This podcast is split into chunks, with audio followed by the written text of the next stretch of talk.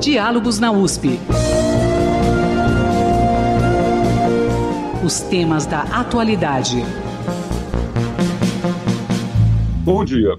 A Constituição brasileira coloca a água como um direito do cidadão, mas como a população em geral exerce esse direito, principalmente em meio àquilo que acostumou se chamar de crise da água. Essa é uma expressão que vem sendo usada, principalmente pela mídia, para referir-se ao conjunto de acontecimentos que levou à escassez de água no país, não no território nacional por inteiro, mas sim em algumas localidades, especialmente na região sudeste, e ao risco de extensão desse problema para outras regiões. A crise hídrica, que se instalou a partir do ano de 2014, é considerada mais grave de todas em razão do grande número de pessoas atingidas. Recentemente, fontes oficiais afirmaram que essa é a pior crise hídrica em 91 anos. E a falta d'água pode tanto desabastecer residências, como influenciar decisivamente no setor elétrico brasileiro, parte dele dependente de hidrelétricas. Em meio a essa situação, com carência de informações precisas para o público leigo, como fica afinal o direito do brasileiro a uma água de qualidade? O que é necessário saber para se combater o problema e qual é o papel de cada um de nós nesse quadro. Quais são as consequências da falta da conscientização? Justamente para falar sobre esse tema, o Diálogos na USP recebe agora o professor Ricardo Irata, professor do Instituto de Geociências da USP, diretor do CEPAS, Centro de Pesquisa de Águas Subterrâneas da USP, e vice-presidente da Associação Brasileira de Águas Subterrâneas, e o professor Vanderlei da Silva Paganini, professor de saneamento básico da Faculdade de Saúde Pública da Universidade de São Paulo, conselheiro do Conselho Estadual de Meio Ambiente e também conselheiro do Conselho Nacional de Recursos Hídricos. Professores, bom dia, muito obrigado pela presença dos senhores aqui, é um prazer tê-los aqui conosco. Ah, bom dia, Marcelo, bom dia, Vanderlei. Bom dia, Ricardo, bom dia, Marcelo, obrigado pelo convite. Opa, nós que agradecemos, professores. É um prazer tê-los aqui. Eu queria começar com os senhores, já colocando uma questão que eu mencionei agora há pouco no meu, na minha abertura. O problema da falta d'água, mas eu queria colocar para vocês qual é o nosso maior problema é a falta de água ou uma falta de conscientização de como usá-la adequadamente? Quer começar com o professor Vanderlei? Depois passar para o professor Ricardo. Tudo bem? Só para nós começarmos a entender do que nós estamos realmente falando, que é essa crise hídrica, ou essa, essa, esse problema da água. E também um problema nosso, de uma forma geral, uma forma direta para a gente. Professor Vanderlei. Marcelo, rapidamente, só para começar aí a, o bate-bola, eu diria que nós temos alguns problemas estruturais, né? Tem questões sociais. Você tem uma ideia? o Brasil cresceu de 1940 a 2020, ele cresceu 500%. O estado de São Paulo cresceu 625%. Uhum. E a região metropolitana cresceu 1.350%. Uh. Então, nós temos um problema estrutural que é a concentração da população nos grandes centros. Isso leva à perda de manancial, isso leva a uma porção de coisas é, que nos é, é, remete a uma questão de escassez hídrica do ponto de vista de abastecimento. Então, também tem um outro lado da moeda que as companhias de saneamento, os responsáveis pela operação, têm que investir em controle de perdas e uma série de coisas. Mas tem um problema seríssimo, né, que eu acho que nós temos que trabalhar e esse é o problema talvez mais difícil, né? A gente tem a, a gente foi adestrado a querer resolver problema de saneamento com obras, quando na verdade nós temos que atuar no coração das pessoas. Nós temos que atuar na conscientização das pessoas. É isso, infelizmente, infelizmente, o saneamento, as pessoas se conectam ao saneamento por dois pontos: a torneira uhum. e a válvula de descarga. Não sabe o que vem antes da torneira e não sabe o que tem depois da válvula de descarga. Só para você ter uma ideia, para terminar essa minha fala inicial aí, eu queria dizer para você o seguinte: a crise de 2014, 2015, a Sabesp, para abastecer a região metropolitana, produzia 74 mil litros por segundo. 74 é um belo de um rio, né, Renata? É um belo de um rio. 74 mil litros por segundo. Muito bem, aí foram feitas diversas ações de desconto, incentivo, aquela coisa toda, mas naquele momento, como diz no interior, eu sou do interior, já dá para ver pela minha fala, né? Na, na, a, a, você tem dois jeitos de aprender as coisas, pelo amor ou pela dor. Né? Naquele momento, eu diria para você, foram obras importantes, ações emergenciais, mas a população reconheceu o momento crítico e atuou de maneira consciente, reduzindo o consumo de 74 para 64 mil litros por segundo. São 10 mil litros por segundo, nenhuma obra emergencial produziu isso. Por outro lado, você veja que interessante, passou a crise hídrica, entre aspas, né? Uhum. Passou a crise hídrica, aquele sufoco, e a população não voltou a consumir os 74 mil litros por segundo. Saiu de 64 para 65, 66. Por quê? Porque incorporou a conscientização do que vem antes da torneira e do que existe depois da válvula de descarga. Verificou que pode pegar água da máquina de lavar roupa e lavar um quintal que já tem o, o sabão né? Então, isso fez com que o patamar de consumo diminuísse. É o poder da conscientização. Desculpa, eu não quero me alongar para. Não, mas eu quero voltar a isso para o senhor, mas eu queria trazer o professor Ricardo Erato para essa nossa conversa com o senhor, professor. Mas eu queria voltar nesse ponto depois, professor Vanderlei. Pois não, claro. Professor Ricardo, o que, que o senhor acha? É, é por aí, quer dizer, a, a conscientização vai ajudar ah, sim, sim, eu, eu, eu, acho isso fundamental. E, e, eu vou dizer, claro, durante a nossa discussão, eu, claro. a minha formação, eu venho da área de recursos hídricos subterrâneos, uhum. que é um recurso que é super importante para o estado de São Paulo, mas é pouco visível, mesmo para os tomadores de decisão eu mesmo quando eu comento esse número, eu tenho certeza que o, o, o pessoal que está assistindo, eu vou falar esse número, o pessoal vai se espantar. Uhum. 80% dos municípios do estado de São Paulo são abastecidos por água subterrânea é, como fonte primária. Uhum. e não há essa consciência, não há esse conhecimento, né, professor? E, e, e não há esse conhecimento. Mas só, só para te colocar um dado sobre como é importante a informação, a conscientização, e não só dos usuários, mas sim também dos, dos, dos tomadores de decisão.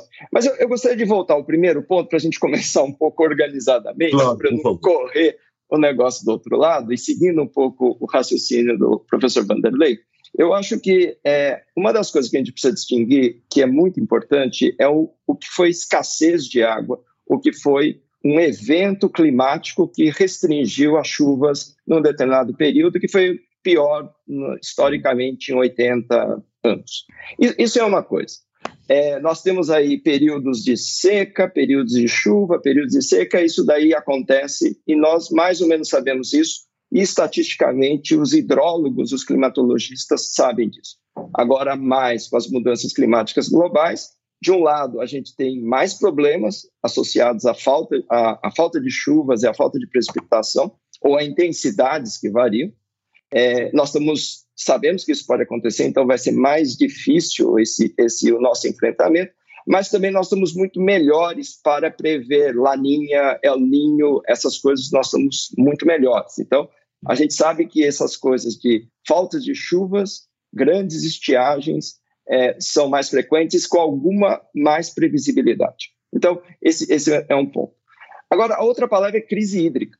A crise ela só se instala quando você não tem estrutura para combatê-la. Se você tiver uma estrutura montada esperando o que vai acontecer, então você pega, você tem a reação, porque as estruturas montadas, e aí a estrutura eu quero dizer, de um lado, as estruturas instaladas de obras, é, barramentos, transposições, etc., porque não existe outra forma de pensar grandes abastecimentos sem uma política de grandes obras. Né? É uhum. impossível pensar é, de, de é, ações totalmente individuais, elas ajudam muito, mas é lógico que quando você pensa cidades como Campinas, São Paulo, Ribeirão Preto, Osasco, qualquer coisa assim, você precisa de grandes investimentos e estruturas bem montadas é, estruturas é, hídricas bem montadas. Bom, e esse é um ponto. Ok, uh, temos ainda um terceiro ponto que eu gostaria de colocar na discussão, que é isso. Ok, nós tivemos uma falta de chuvas, nós investimos, se tivéssemos investido bem em infraestrutura para aguentar o baque do esperado estatisticamente problemático, mas ela foi aquém, a, a seca foi além das nossas capacidades. Isso pode acontecer e vai piorar no futuro. E aí é um plano de contingência. Esse é um outro terceiro ponto, que tem que existir isso como política pública, porque o, o decisor público ele pode falar, ok, eu estou instalando tudo isso, eu consegui investir tudo isso, é, e claro, ele tem uma decisão de dinheiro, ele não tem todo o dinheiro do mundo, segurança, educação, universidade, todo mundo precisa de dinheiro. Então ele tem que fazer uma decisão. Mas ele falou, ok, eu restringi o investimento em obras de água e saneamento. Mas, vamos dizer que esse troço aqui de falta de chuva chegue a este nível, o que eu emergencialmente tenho que fazer? Esse cara tem que ter isso na mão. O bom decisor tem que ter isso. O plano de contingência ele tem que existir. Então, quando o político chega na televisão para mim e fala: Olha, nós tivemos a pior seca dos últimos 100 anos, eu falei: Bom, isso acontece. Agora ele falou assim: tantas cidades entraram em crise, eu falei: Bom, faltou investimento. Agora ele fala assim: e o pessoal está desesperado pedindo água. Eu falei: Bom, aí faltou gestão para resolver essa questão dos planos de contingência. Nós não tivemos planos de contingência na, na, na, nossa crise que nos afetou aqui. Nós aprendemos muito. A Sabesp, sobretudo na região metropolitana, aprendeu muito com várias obras, com várias ligações. Eu acredito que houve avanços nesse sentido. Mas todo mundo tinha que ter um plano de contingência debaixo do braço, e não só os grandes governantes, eu acho que também o usuário, por exemplo, o grande usuário de água, a indústria, é, a, a, a, vamos ver, os parques todos montados. Quer dizer, tem que ter planos de contingência. A gente não pode ficar é, refém do acaso ou do, da estatística da falta de chuva. Então, eu gostaria de tocar nesses três temas que, para mim, são importantes. Só para voltar rapidamente com, com, o senhor, professor Ricardo, só para já passar para o senhor Vanderlei, a gente não pode só botar a culpa em São Pedro, né? Claro, é, foi o que eu disse. Toda a estrutura três... aqui que precisa ser montada das três coisas que eu falei, só o Pedro só tem culpa de uma delas. Os dois somos nós mesmos. Tá? Claro. Professor, professor Vanderlei, eu queria voltar ao senhor, em cima disso, inclusive, o professor Ricardo falou, da questão do consumo excessivo. Mas uma outra coisa que nós conversamos fora do programa, o senhor falou que o problema é a falta de água, sim, mas, de uma forma geral, também é a falta de água de qualidade. Né? Esse é o problema mais sério, professor. É um problema que não esteja sendo tocado. A gente acaba botando tudo no mesmo balaio, mas falta pensar nessa falta de água de qualidade. Olha, é, sim, mas eu queria, eu queria pegar um gancho do professor Ricardo, se me permite. Por favor, por favor. Né? É, Ricardo, eu, eu vou um pouco mais longe. Eu acho que nós temos que atuar na causa e não nos efeitos, né? Então, veja, quando você tem uma concentração de população eu não faço nada para fixar o homem no interior, para fixar o homem. Sim, sim. Né? Então, veja, essa é a causa. O efeito é o consumo elevado. Todo mundo precisa beber água, não tenha dúvida. Então, veja, não podemos tapar o sol com a peneira. Né? Eu acho que nós temos que atuar nas causas e não no efeito. Então, eu vou pegar agora o gancho do Marcelo. Né? Sim me permite chamá-lo de Marcelo e Por Ricardo, favor, senão claro. nós ficamos com formalidade claro. aqui, né? claro que é, sim. Então, é, o, eu vou no gancho do, do, do, do, do Marcelo. É, verifique, verifique que a, a, a questão é, de concentração da população é importante, mas a questão de conscientização é importante. Voltando no gancho do Marcelo, a questão de causa e efeito. Verifique você que nós já estamos quase perdendo a Bilis Guarapiranga por um problema de uso e ocupação do solo, por um problema das pessoas não quererem enfrentar. Imagine que na crise hídrica, Ricardo, é claro que abaixou, teve a depressão, abaixou, e aí, quando você abaixa um metro num, num, numa represa, ela expõe algumas centenas de metros na horizontal. E aí, o que, que teve lá? Invasão. Invasão de dias, Ricardo. Em dias, teve local que apareceu mais de 100 barracos. E aí eu escutei um, um administrador público dizer o seguinte: olha, temos um problema social. Ah, desculpa, amigo, temos um problema de gestão. Não é um problema social, é de gestão também. Então, veja, a diferença de atuar na causa ou no efeito é o seguinte: o, o, o, o está relativamente preservado tem agora aprovado o plano de manejo do Cantareira, que temos que fazer todo o esforço do mundo para não virar uma Bilis Guarapiranga. Porque, veja, a loucura de que nós estamos falando, a qualidade do manancial vai piorando e eu vou atuando na tecnologia. Né? Os alunos falam para mim assim, professor, dá para tratar qualquer água? Qualquer água, mas nós temos que lembrar do custo, porque o abastecimento gira em torno de preço módico. A dona Maria, que deixa de comprar um quilo de carne para pagar uma conta d'água, não pode ser penalizada do ponto de vista da tecnologia que eu escolho. Então, veja, atuar na causa é melhorar as condições sanitárias ambientais, por exemplo, da Bilis Guarapiranga, do Baixo Cotia, etc, etc. Com obra de saneamento, com envolvimento da sociedade. Só para se ter uma ideia, senhores, na, no entorno da Bilis Guarapiranga existem 32 ocupações irregulares com loteamentos clandestinos por ano. É disso que nós estamos falando. Então, veja, eu posso tratar com membrana? Posso. Eu posso tratar com osmose reversa? Posso. Osmose reversa, para quem não é do ramo, é a mesma tecnologia que se usa para dessalinizar a água do mar. Só que aí você dessaliniza, o Ricardo sabe melhor do que eu, que eu tenho que mineralizar de novo a água para poder abastecer. Então, eu atuando no efeito, vira um ciclo vicioso. Percebe? Nós estamos falando de uso e ocupação na região metropolitana. Nós temos, que, nós temos que pensar, e o Ricardo tem razão quando ele fala, só que tem um limite das coisas. A duplicação de todos os equipamentos custa dinheiro. Sim. E veja, todo esse dinheiro ele é suportado pela tarifa. Não existe incentivo fiscal ou dinheiro do governo para isso. Então o Ricardo foi muito feliz quando ele falou, a Sabesp aprendeu muito. Como, a, como eu estava dizendo, tem jeito de aprender na dor e no amor, né? É isso que eu perguntar para o senhor, como é que está se aprendendo agora, professor? É, isso daí, esse foi um aprendizado na dor. Foi feita a reversão do Paraíba, uhum. foi feito o São Lourenço, foi deixado de utilizar o Baixo Cotia, foram feitas interligações, milhares de interligações, para você intercambiar a água entre os mananciais, né? Mas esse daí foi um aprendizado, Ricardo, concordo contigo. Então, é, eu só fico preocupado com a gente não atuar na causa, ficar olhando o efeito e duplicando equipamento que fica parado no período, né? Seria Agora, Ricardo, atrás, né? É, Ricardo, eu diria para você o seguinte: olha, a notícia não é muito boa. Eu acho que é daí para pior. É isso? Não, eu, eu, eu, eu, concordo. É, eu acho que é daí claro. para pior, porque é o seguinte: eu vou fazer uma provocação para o Ricardo. Por favor. Eu vou me meter no mundo dele, mas eu queria que ele falasse um pouco sobre isso. Se me permite, Marcelo. Não então, quero assumir o papel do âncora aí, pelo amor de Deus, né?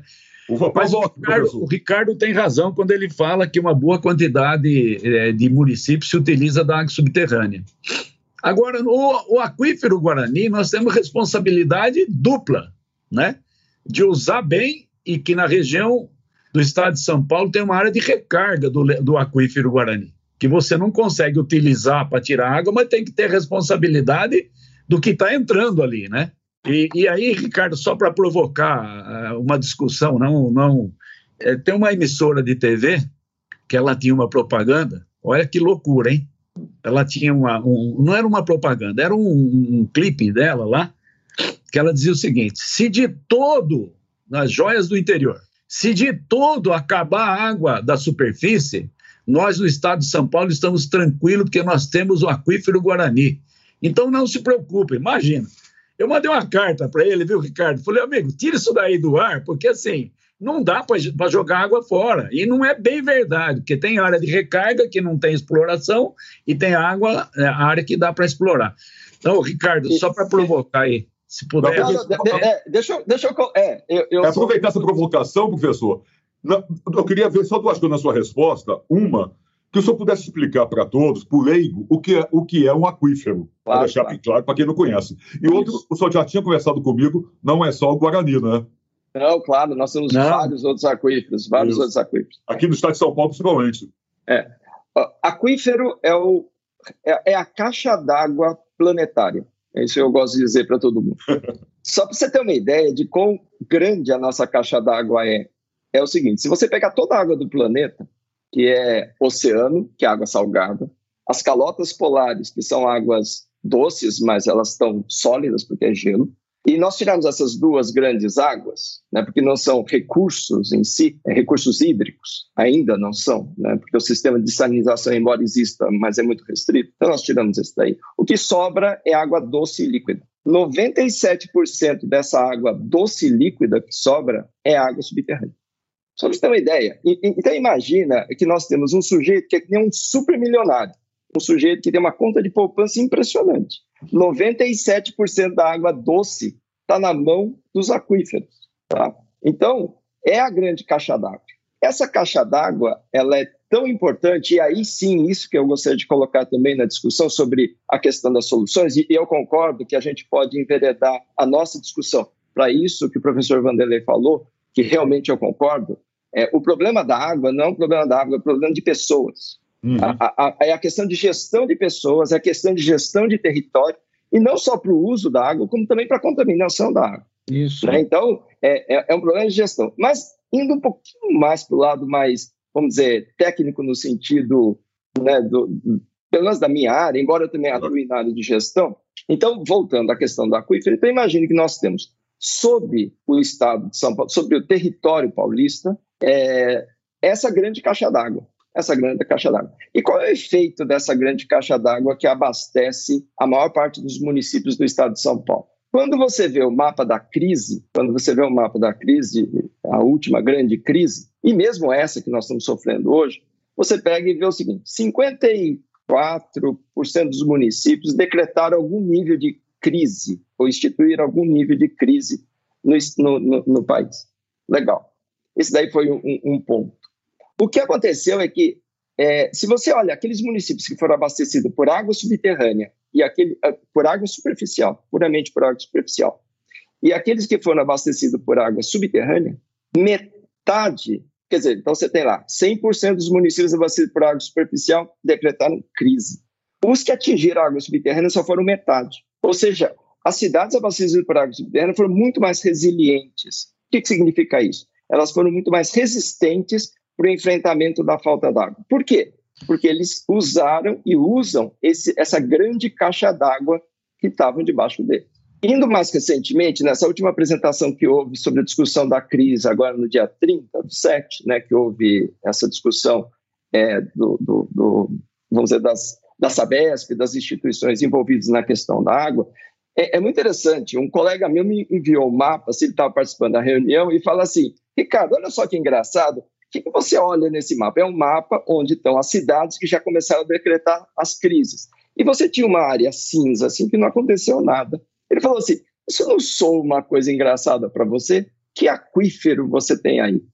É o aquífero Bauru, que é o hum. principal aquífero, o principal aquífero de abastecimento público do, do, do estado de São Paulo hoje, em números de municípios, é o Bauru, que é um aquífero bem mais raso que o aquífero Guarani. O Guarani é um aquífero mais profundo, é um reservatório mais profundo, ele é mais raso, e é onde os municípios tiram dinheiro, tiram água, porque os poços são muito mais baratos, 150 metros, 170 metros, você tem poços. Então você pega esses municípios pequenos e médios do interior do centro do estado para o oeste, é tudo abastecido com água do poço. E aí você olha assim o mapa, você vê um manchão assim cinza e não aconteceu nada ainda. Então, por quê? Porque está usando essa água, essa água subterrânea. Então, em termos de soluções, quando a gente começa a falar de soluções, desse ponto de engenharia e tudo mais, a minha, a minha, uma coisa que nós defendemos é, é, em termos de, de, de enfrentamento das, da, da, crise, ou enfrentamento das mudanças climáticas globais, ou dar mais resiliência às nossas ocupações, é utilizar conjuntamente, a palavra essa tecnicamente é conjuntamente, ou seja, usar de forma integrada as várias águas que a cidade tem, as várias águas que o campo tem. O que, que significa isso? A cidade né, tem várias águas. Ela recebe água de, de fontes de água superficial retiradas de barragem, rios, etc, etc. Como aqui no estado de São Paulo, aqui na cidade de São Paulo, na região metropolitana, 99% do abastecimento público aqui da região metropolitana vem de fontes é, superficiais, assim como o professor Vanderlei falou de alguns desses mananciais, né, é, vem daí. 1% vem de poços, só de água subterrânea vem 1%, porque aqui não temos grandes aquíferos. Entretanto, esse é outro número também que assusta as pessoas.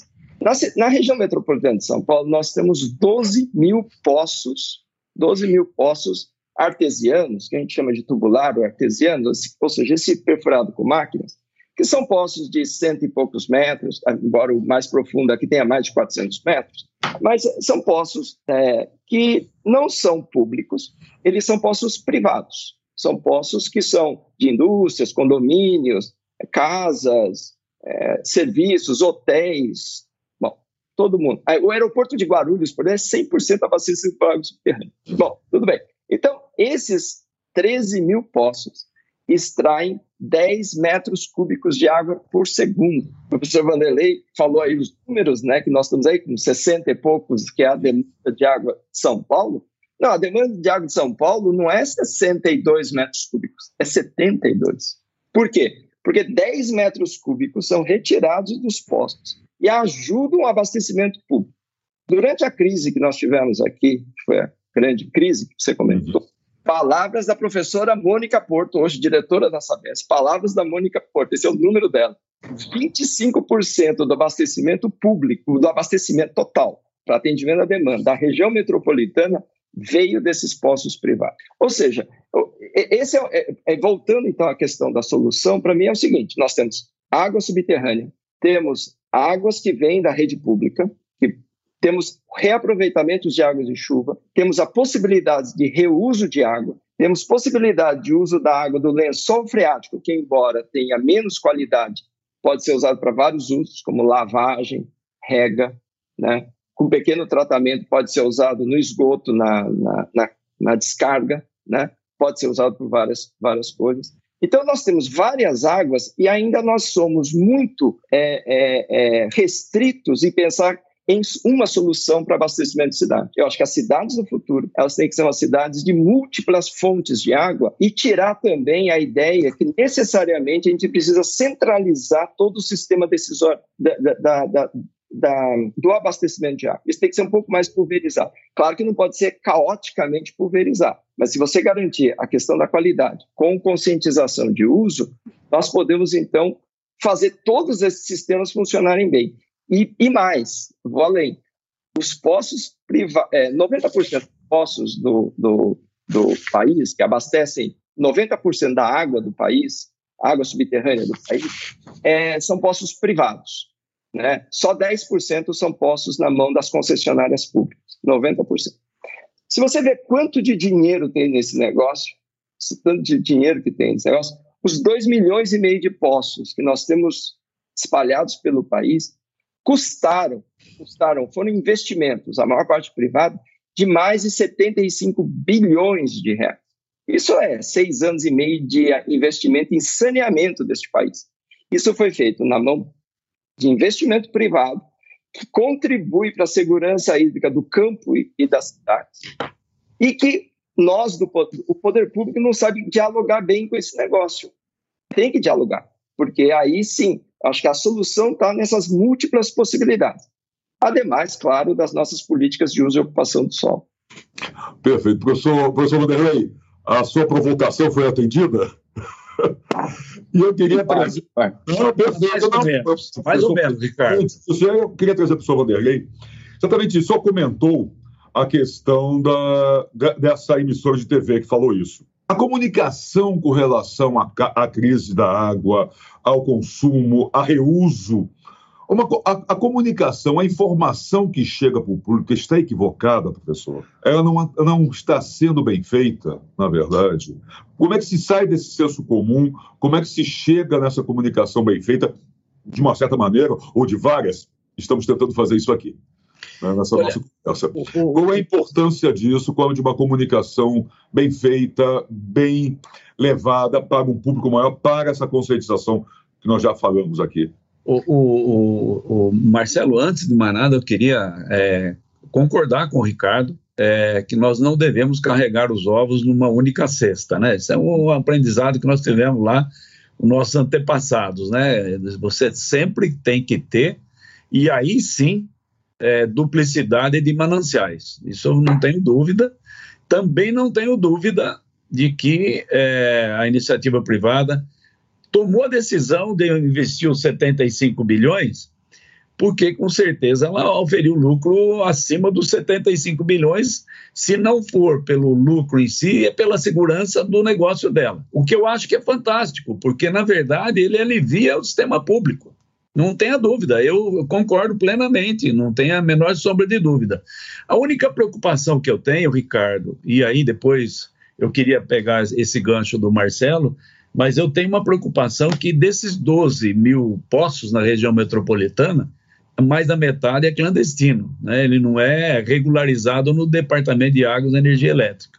Sim. Então, isso também nos leva quando ele faz uma perfuração, em vez de uma perfuração, ele faz um furo, né? Ele pode também estar tá contaminando os lençóis aí, né? Mas isso daí é só uma, uma, uma, uma questão conjuntural que acho que nós da sociedade temos que se a pessoa perfurou o poço, ele tem que prestar conta da, da, documentação e, e quando não utilizar mais o poço, ele fazer o selo, lacrar o poço como deve ser feito, né, para não deixar um ponto de, de contaminação.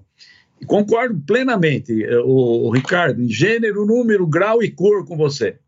Acho que nós temos sim. E, e na região metropolitana a realidade é essa mesmo. A realidade foi essa mesmo. O que foi para a gente sair da crise foi reduzir perdas, que ainda pode reduzir muito mais, multiplicidade de mananciais, colaboração da iniciativa privada, duplicidade de equipamentos e a participação da sociedade.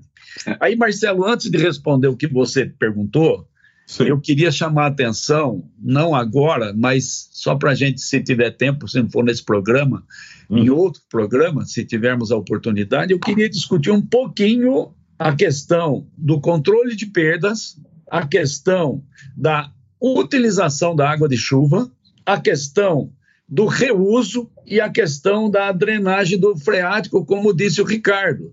Né? Não é incomum você andar em São Paulo e a pessoa está drenando a garagem jogando água na guia. Uhum. Não é incomum. Vamos tocar nisso, professor. Acho que, acho que isso faz parte da questão até da comunicação que eu mencionei isso, agora. É onde eu vou desembocar. Isso, é onde eu vou desembocar. Exato. Acho que faz parte. É, nós fizemos uma, uma, um trabalho na época. Eu vou contar o, o, o milagre, não vou contar o santo né? Certo. E é o trabalho de reuso dos efluentes das estações de tratamento de esgoto. Então, você pega o efluente, trata, clora, né? E usa para fins menos nobres, do tipo desentupir é, galeria, do tipo desentupir rede de esgoto, do tipo lavar rua, do tipo regar jardim e assim por diante. E aí o pessoal fez um, um estudo de, de análise de risco. Claro que a pessoa que aplica tem que ter os EPIs, né, os equipamentos de proteção individual, coletivo e tal, e aí chegou-se à conclusão que é inviável fazer o reuso sob qualquer condição. Porque se o cara resolver beber aquela água, ele morre. Esse foi o estudo, né? Eu fiquei aterrorizado. É claro que se o cara tomar é, arsênico, é, ácido sulfúrico, ele morre também, né? Então, veja, são... Ou pegar a faca, ou pegar a faca na cozinha e esfaquear. exatamente, exatamente, exatamente. Ou ele pular do décimo andar de cabeça também morre, né? Sim. Então veja, é, é, a, desculpa a grosseria da minha fala, Não, mas a mesma água que a Dona Maria usa para empurrar o cocô de cachorro na calçada, a vassoura hidráulica, é a mesma água que vai para o hospital fazer hemodiálise, claro, com tratamento adicional, né? É a mesma água que a gente bebe. Não te parece um contrassenso isso, né? Acontece que o Brasil ele tem um problema, cada baixadinha tem um córrego, a gente acha que a água é ilimitada.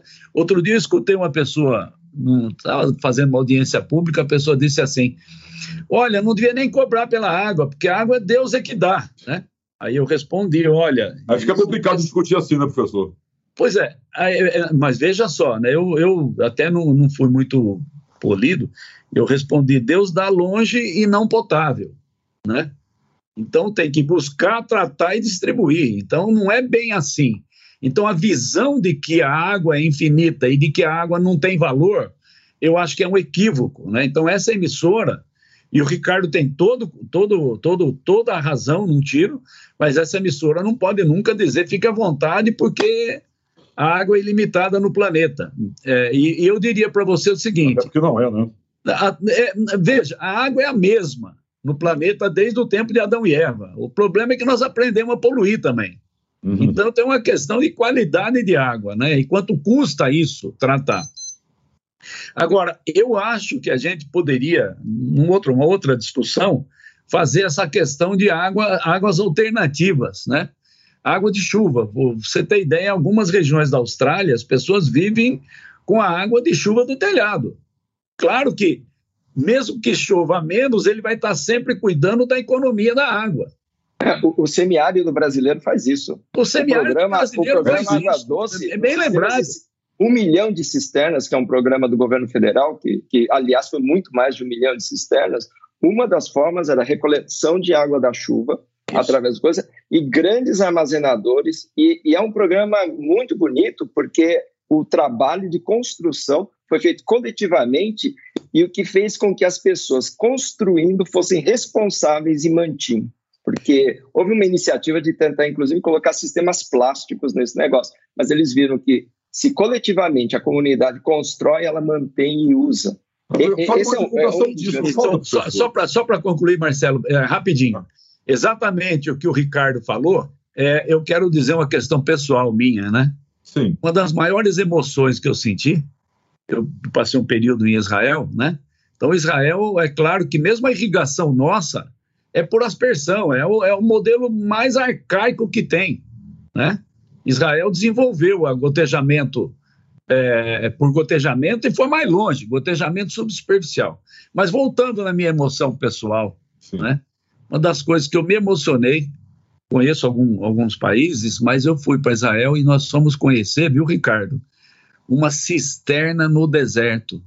O cara vivia de uma ou duas chuvas no ano com aquela cisterna.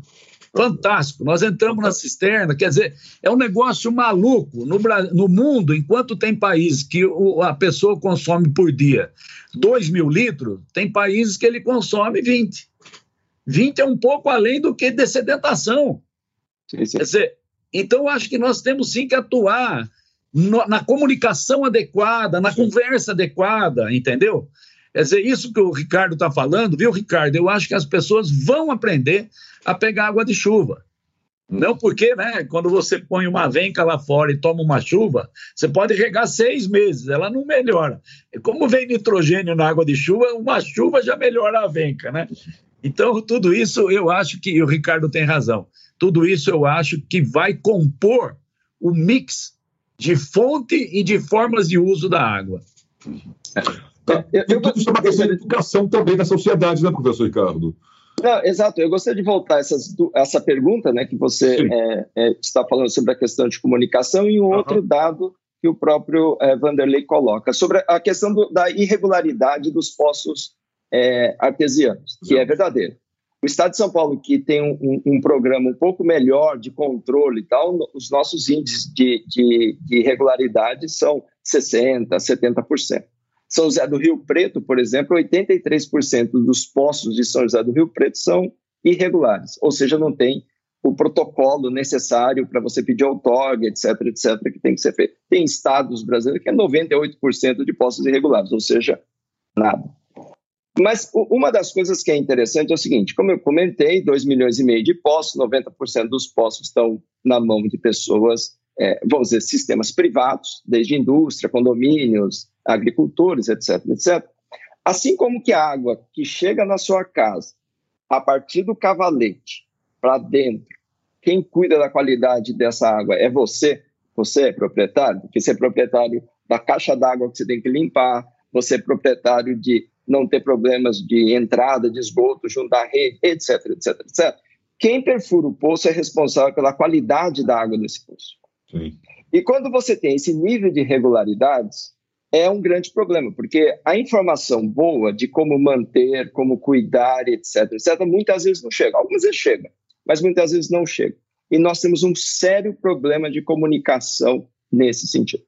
Então, quando você pega eu acho sempre que a solução das cidades do futuro estará um pouco dentro da mão da descentralização dos sistemas de ofertas de água, utilizando reuso, águas de chuva, águas do freático, águas de poços, etc, etc. Esse mix de coisas, isso nos dá, isso faz com que a, a população tenha que ter mais responsabilidade sobre várias coisas, inclusive do uso da terra.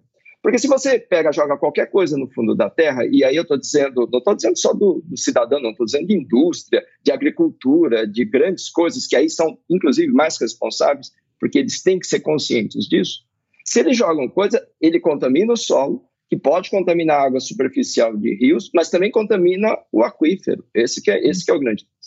Então, essa, essa conscientização total é, muitas vezes você, você, como usuário, não sabe o que o seu vizinho está fazendo. Você enterrou um tanque, um tambor de produto altamente tóxico no chão. Ele não sabe. Exige que você faça o quê? Analise a sua água. E, inclusive, a própria vigilância sanitária tem regras para fazer isso. Né? Você tem um poço, existe regras da vigilância sanitária, né, da normativa da, da coisa 5, e aí fala que você tem que fazer essas, essas análises periodicamente, porque depende da qualidade da sua da coisa. Só que as pessoas têm pouca, pouco conhecimento. Aí sim, novamente, o sistema se descentraliza, mas necessariamente as pessoas têm que ganham mais responsabilidade, mas elas precisam ter mais informação e boa informação. E aí não é informação é, que é ultra importante, a gente vê vários programas de educação ambiental muito dirigido a crianças, de proteção de manancial, etc, etc. Não, mas é, é, uma, é, uma, é uma informação dirigida ao usuário adulto, ao engenheiro da empresa, a, a esse pessoal, que é uma outra linguagem, obviamente. Claro. Existe, só, só para dizer que essa coisa pode ampliar muito, existe uma proposta, por exemplo, nós temos muitos postos ilegais é, irregulares é, pelo, pelo Brasil afora. As companhias de água, as concessionárias, elas têm um sério problema com esses poços, porque eles são, de certa forma, competidores pela água. Eu sou fornecedor de água, eu vendo minha água, né? eu vendo minha água, essa é uma das funções da concessionária, Sabesp, Tais, etc. Eu vendo a minha água. Se o sujeito tem poço, ele não pode, ele não, não vai pagar a minha água porque ele está usando a água dele ele vai pagar a conta mínima. Né? Mas aí eu perco o recurso, que também é um outro problema que vai um programa inteiro para discutir esse problema de é, saneamento financeiro em empresas de abastecimento de água nesse país. Mas bom, tudo bem. Só que eu, a, a companhia de água ela pode cobrar pelo serviço de esgoto. Pode cobrar, porque é um serviço colocado, é um serviço que ele oferece. Só que, como a maior parte dos postos são clandestinos, a própria companhia de água não sabe disso. Ela tem até jeitos de descobrir, mas impressionantemente não sabe. Tá? Ela não sabe que o poço está lá, está com conta mínima, acaba não indo muito atrás desse negócio. Então, um dos grandes lances é identificar o fulano que usa água de poço, fazer com que ele pague o esgoto, porque volta, existe um, um back de recurso para dentro da empresa. E como que você consegue fazer isso? Bom, você pode botar um advogado em cima do cara e processar o cara. Mas existe uma outra forma mais legal para fazer isso legal do ponto de vista de comunicação social e imagem da empresa. Como você pode fazer isso? Você chega, a empresa pode pegar, mandar pela conta de água, falar assim, ah, ter água, ter poço artesiano não é ilegal. Aliás, tem, tem suporte de lei, tá? Mas você pode botar poço, mesmo que tenha rede de água, agora, nessa nova é, lei de saneamento, você pode fazer isso. Aí você está lá escrito na conta de água. Você pode ter poço, não tem nenhum problema de você poder ter poço. É, só que nós somos muito preocupados com a qualidade da água do seu poço. E eu tenho certeza, o cara que tem poço não sabe nada disso. Nós podemos oferecer um serviço para você de fazer análise a preço subsidiado, subsidiado não, a preço de custo. Então a empresa não, não gasta mais dinheiro com isso, desde que você se registre conosco, pague o esgoto direitinho, mas nós podemos garantir é, essa análise química para que o cara tenha noção do que está acontecendo com o poço. Isso tem dupla vantagem. Um, ele, a empresa sabe da rede de poços que pode contar e a qualidade desses poços. Faz um super serviço de cidadania, super serviço de cidadania, e ajuda a reduzir a ilegalidade desses poços. Então, todo mundo ganha. É um é um ganha-ganha de todos os lados. E a imagem da empresa ganha muito com isso. E não existe investimento a mais, hein? é só investimento de comunicação. Isso faz com que exista comunicação, exista é, conscientização sobre mais sobre ciclo hidrológico e todos ganham, porque é uma super imagem para a empresa. Então, é, é, é, esse tipo de solução que muitas vezes a gente não, não, não usa, não, não usa, eu tenho isso. E, e, e, você pode colocar água subterrânea, múltiplas águas em muitos lugares. A própria cidade universitária onde nós estamos, né? Pelo menos eu e você estamos, né? A própria cidade universitária lá do Butantã, ela pode reduzir a conta d'água dela.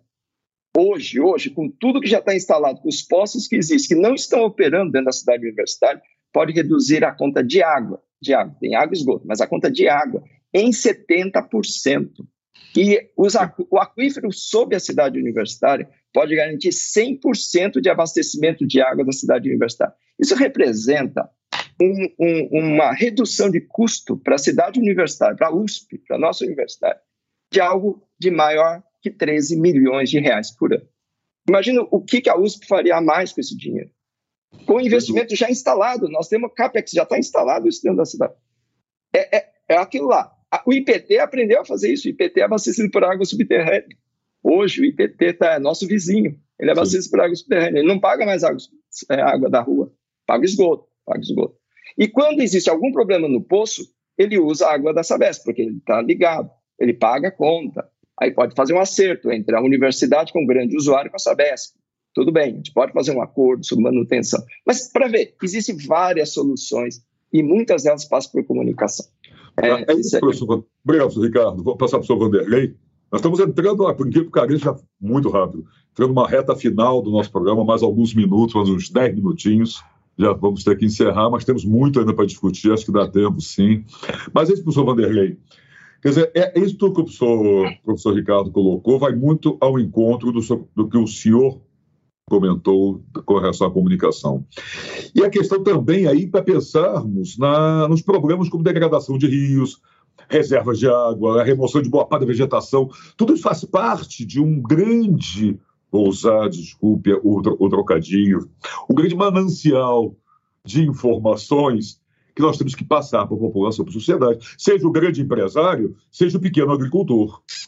Eu acho que todos devem estar bem informados com relação a isso que eu falei degradação de rios, reserva de água, preservação de solo, tudo isso faz parte de, desse grande conjunto para a qualidade da própria água e manutenção dela, professor Vanderlei. Sim, eu queria pegar um ganchinho do, do Ricardo. Claro. Saída dele lá é, é o seguinte: os poços perfurados pelos, pelos é, prédios, sim, tem um trabalho intenso de cobrança do esgoto. O problema maior, Ricardo, são as indústrias, né? É, porque quando você tem um prédio com 40 apartamentos, ele não pode gastar zero de água, né? Se ele gasta zero de água, ele tem o esgoto produzido. Então, acho fundamental isso que você está colocando. Mas, o, o, o, Marcelo, fica aqui uma sugestão de, uma, de um programa de águas alternativas, né? de mananciais alternativos para compor isso que o Ricardo brilhantemente falou, da, de, de diversas cestas para carregar os ovos aí, né? Eu acho que está tá. perfeito. Ô, professor Vanderlei, você, você me, permite, me, me, permite um, um detalhezinho muito rápido, bem rápido, bem rápido. Claro, por favor. É a questão da. O Ricardo esbarrou nesse assunto, a qualidade da água de consumo dentro de casa e dentro do apartamento se me permite, eu acho que como um programa que a gente pode prestar serviço de comunicação, Sem eu dúvida, diria que o grande problema de recontaminação na água que vem do sistema público é a caixa d'água. Então, nós temos, é, em 1980, a gente percebeu reclamação de gosto, de odor e tal, e a gente foi ver, fazer uma pesquisa, as caixas d'água não eram lavadas, não eram limpas. E nós fomos nas escolas para dar um efeito de demonstração para os alunos, lavar a caixa d'água das escolas. Naquela época você tinha o reservatório baixo, que bombeava para o elevado. No reservatório, você acha que nós encontramos o quê? Tenha me responder, professor. É, não é rato, porque é, já era só esqueleto do rato. Gente. Esqueleto de pombo, esqueleto de gato. Então, uma coisa maluca, eu diria o seguinte: tem que ter a legislação é atendida, que é o cloro residual, para combater é, possíveis recontaminações, mas fiquem de olho na qualidade da água que você consome pela questão da limpeza da caixa d'água. É de tua responsabilidade. Queria só pegar esse, esse, bom, esse, esse gancho com o Ricardo. E acho fantástico, porque, veja, quando eu vejo a, a drenagem do lençol freático, sendo jogado na guia, a gente jogando fora água de reuso, não utilizando água de chuva em, em galpões enormes, eu acho que é, é, é, é, a composição disso que o Ricardo falou é o que e, e a gestão gestão de uso e ocupação do solo. Uhum. Comunicação, nos envolver, é, é, controle e acompanhamento social, que a sociedade efetivamente tire suas dúvidas e que a gente possa alcançar o coração das pessoas.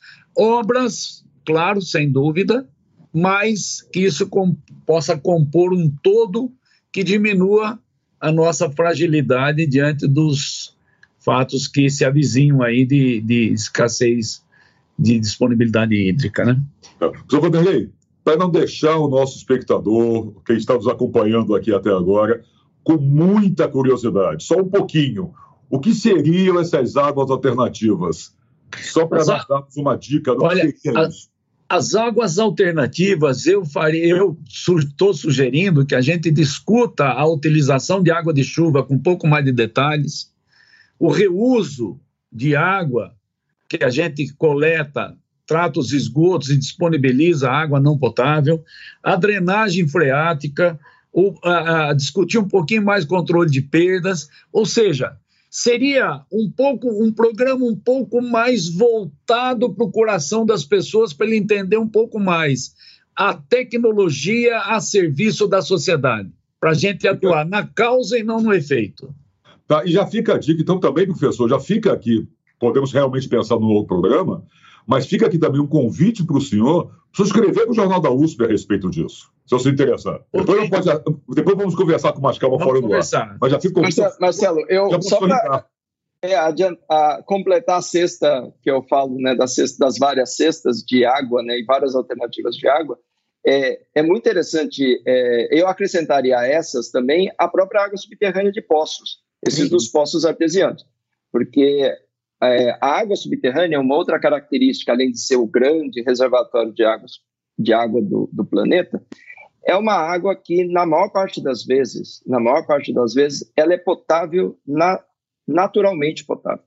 Então, qual que, é, qual que é a grande vantagem? Por que, que as pessoas têm esses 13 mil poços aqui na, na região metropolitana de São Paulo e outros muitos poços por aí? Recife, por exemplo, é a cidade que tem, por causa que a crise hídrica lá é muito maior, Recife tem 14 mil poços. A região metropolitana de Recife tem 14 mil poços. Então, o que, que acontece? Como que é, e no mundo todo, né? Eu trabalhei para o Banco Mundial, é, é, essa experiência que a gente tem em várias partes. No início, o sujeito acaba perfurando o poço porque ele quer segurança hídrica, ele quer ter água e ele não tem água. Então, ele tem dinheiro e perfura o poço. Essa é uma primeira coisa.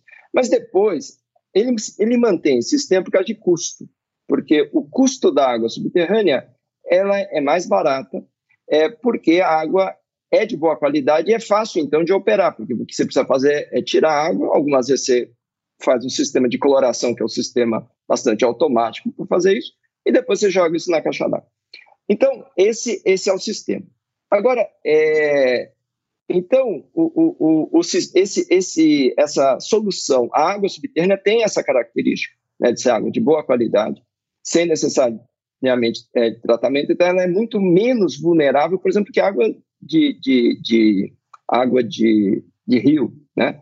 Então, eu me lembro, eu já trabalhei no Organização Pan-Americana de Saúde, uma das coisas que se discutia no Peru, na época que eu morava no Peru, que tinha problema de sendeiro luminoso, não sei o que lá, o sistema de abastecimento, o sistema de abastecimento de água da cidade de Lima, que era a planta da, da, de abastecimento lá da, da SEDAPAD, era, para você conseguir entrar lá dentro, parecia que você ia entrar no, num quartel-general, porque o que o pessoal tinha medo de contaminação, de que alguém jogasse alguma coisa na água e contaminasse a água do, do, da cidade, era, era muito grande, porque é muito vulnerável, a água superficial é muito vulnerável.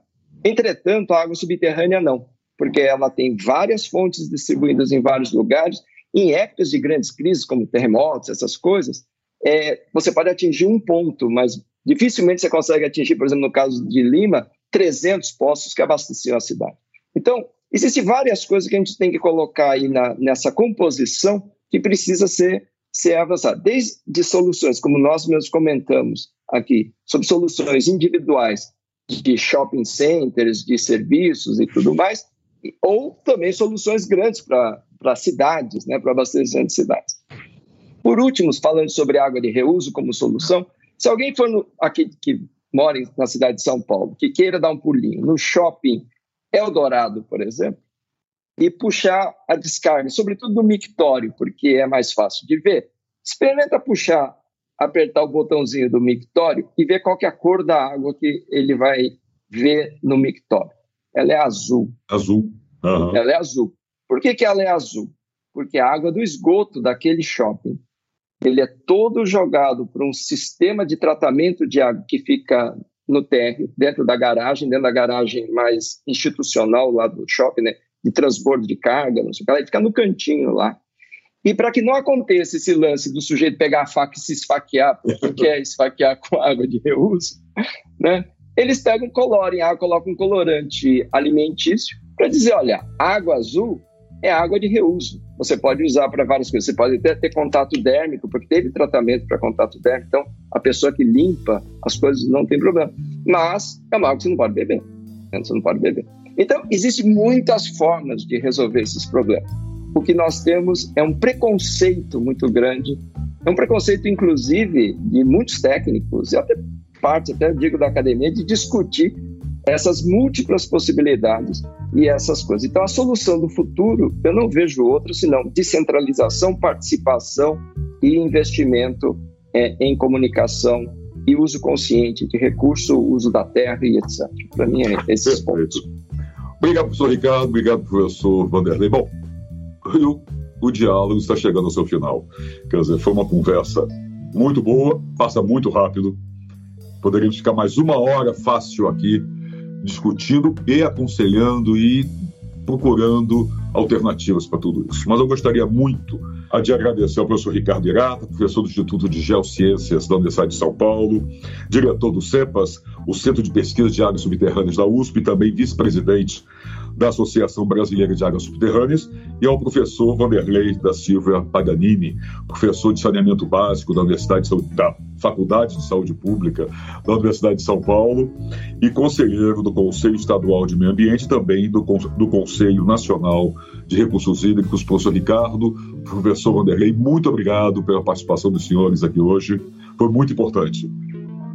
Eu, eu que agradeço, Marcelo, a audiência por ter é, estado com a gente, mas sempre é um grande prazer poder conversar e poder aprender também dessa nossa, dessa nossa discussão.